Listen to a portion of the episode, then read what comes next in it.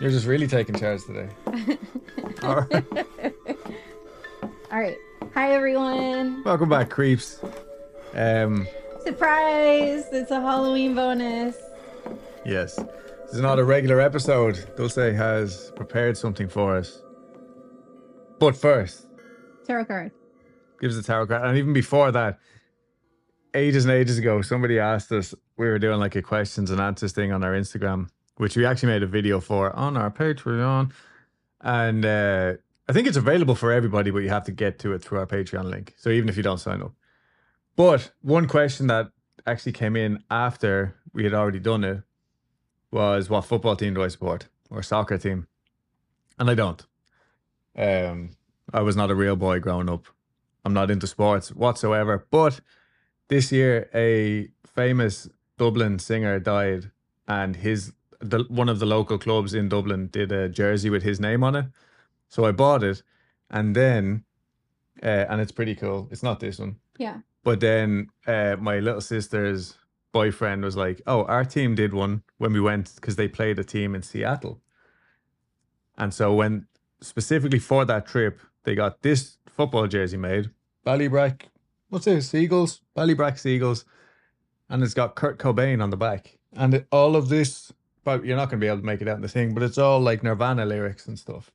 It's pretty cool. Yeah, and I'm kind of squeezed into the corner here, but I'll show a picture of the back later or something like that. So while I don't actually support any football team or anything like that, I decided this year I'm going to start collecting cool football jerseys, especially if they're like mixed in with music and shit like that. But this one is cool because it's from Ballybrack, which is like Where he's literally from. where I'm from. Yeah, yeah, yeah. So uh, that's whoever answered that question. It was an anonymous thing. Whoever asked. Yeah, whoever asked. Sorry, that's the answer. I don't know, but I've just now decided I'm going to start collecting interest in soccer jerseys. All right. Well, we here at Weekly Creep House and our audience support your decision Thank you. for this wardrobe change. I think it's cool. Yeah, specifically those smaller teams. Like I'd like to go. Like say when we go to Colorado next month. Like if I see one from like a local club there. I don't know, because you know your man Dan from uh, Game Grumps. Hmm, yeah. He's uh, like one of my man crushes, and he looks really good when he wears soccer jerseys. So I'm like, fuck it, if he can do it, I can do it. That's all. All right. So today's tarot card of the day is the sun reversed. Today's message When you feel happy, it becomes easier to learn and grow. Today, dedicate attention to the things that you enjoy, whether it's saving, savoring your coffee in the morning, chatting with a dear friend, petting a soft critter.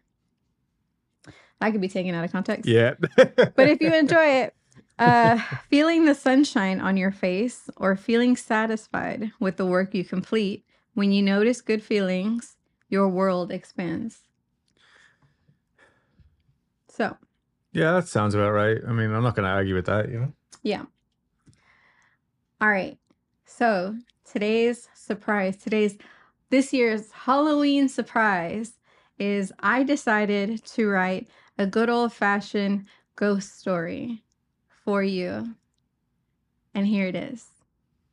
I'm excited, honestly. Like I kept Dulce wanted to show me this to like I guess proofread it or just see like if what I thought, but I refused. so this And- um, this will be the first time he hears it Yeah. as well. So his visual like his facial expressions are 100% genuine. Unfortunately, I won't be able to watch his facial expressions in real time because I'll be hyper focusing on reading my story. So, but I'll get to watch I'll get to watch on the rewatch. Oh, actually, sorry. Right before we got on, I actually was on the our Adam and Dulce YouTube channel Uh-huh. earlier, um, which is like our vloggy home video kind of channel that we do just for family, really.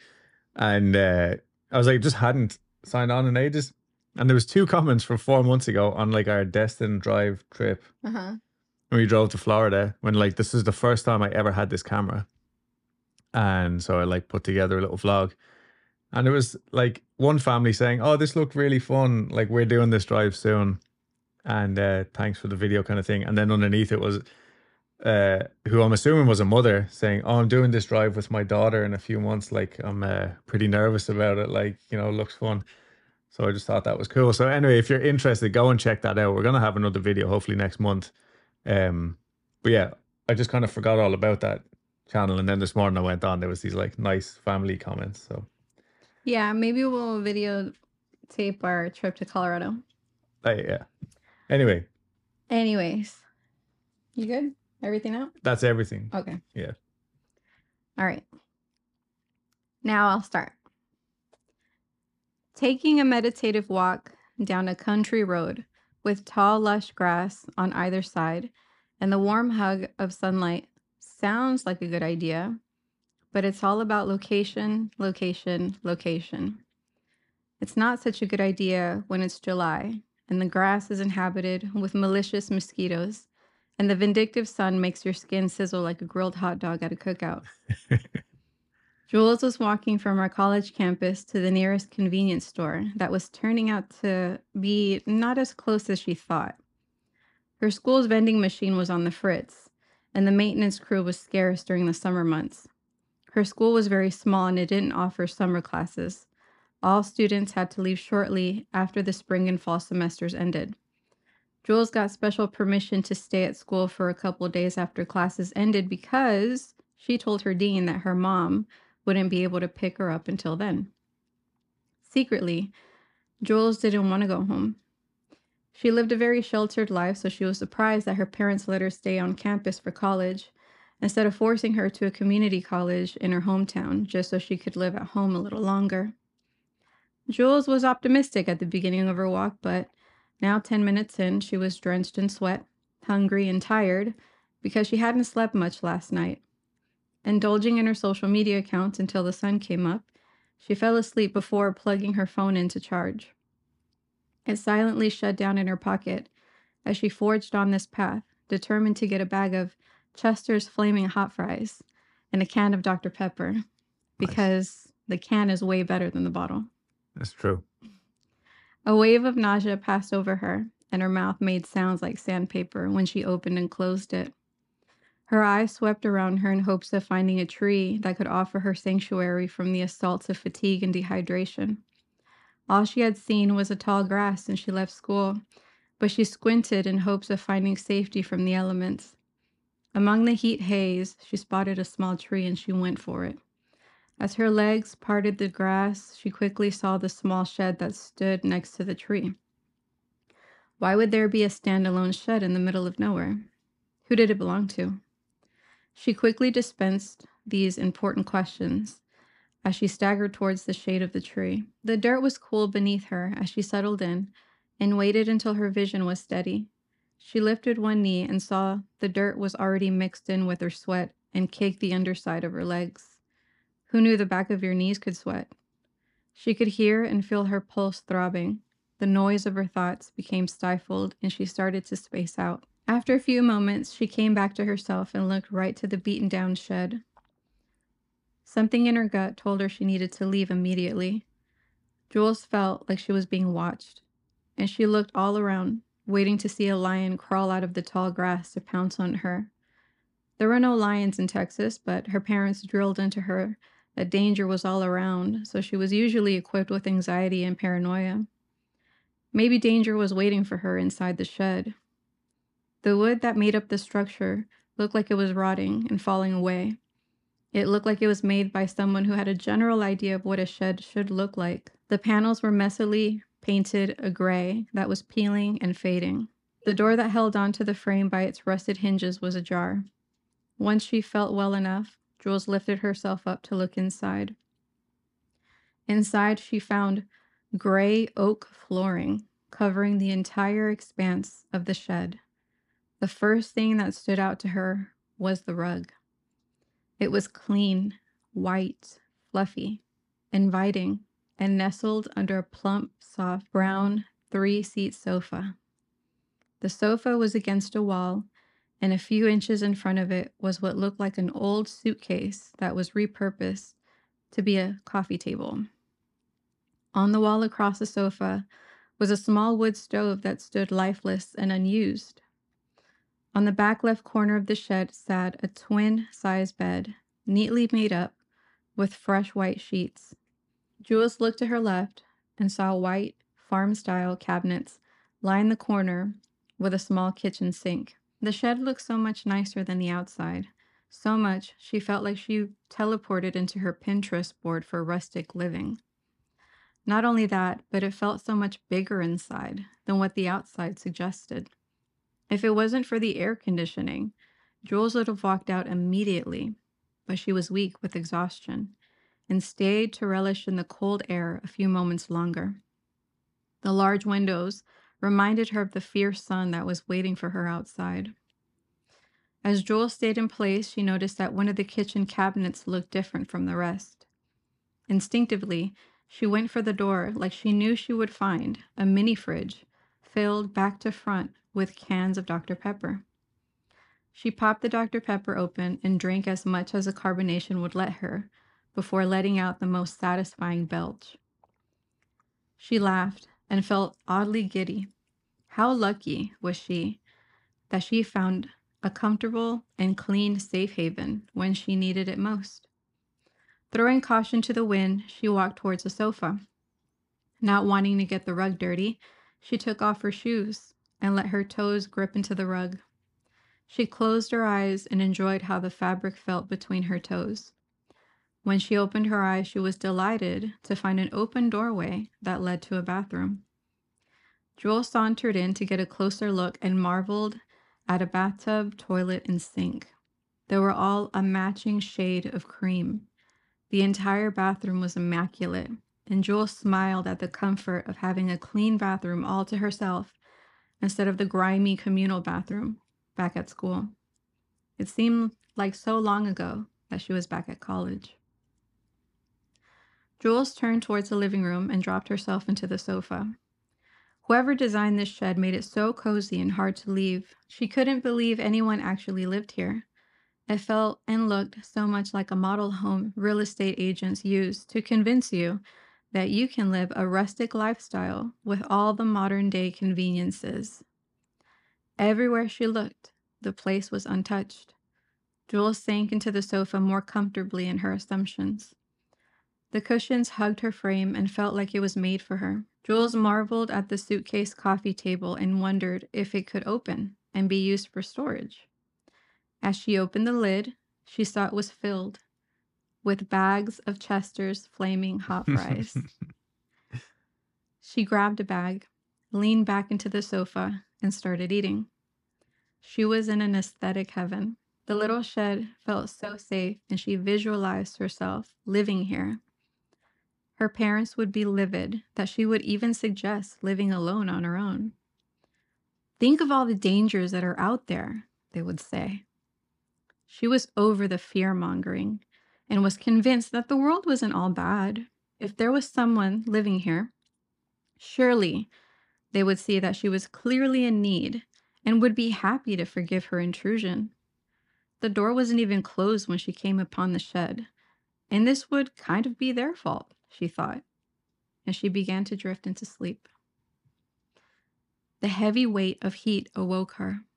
The comfort of the air conditioning was gone, and she was stewing in her own damp. a switch had gone off in Jules, and she was on alert, suddenly aware that she was in danger. The shed was as humid as a mouth and felt like it was closing in on her. Jules's eyes felt open, but it was as dark as the back of her eyelids. She slid off the sofa and tried to feel around for something familiar. Her fingers reached for the suitcase coffee table, but it wasn't there. After taking only a few steps, she was already met with the wall, where there was once a window, but now was replaced with a solid textured wall that didn't feel like a wall at all. Jules pulled her hand away because it felt like she was touching something intimate and hot.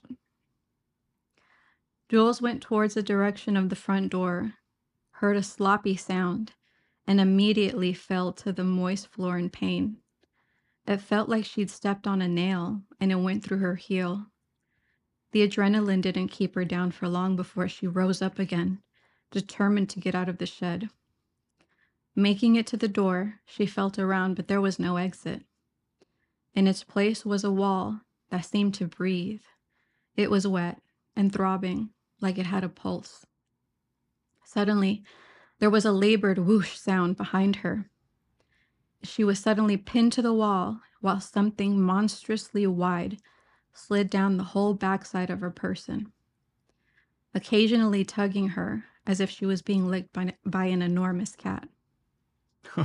Gross. Like sandpaper tongue. Like, Disgusted, she moved to her right, bracing herself to collide with the kitchen counter, but there was nothing but a wall.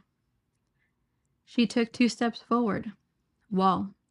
Two steps left, wall. It was only then that she realized that the flooring felt different. And it was now soft and padded. Then it started raining acid.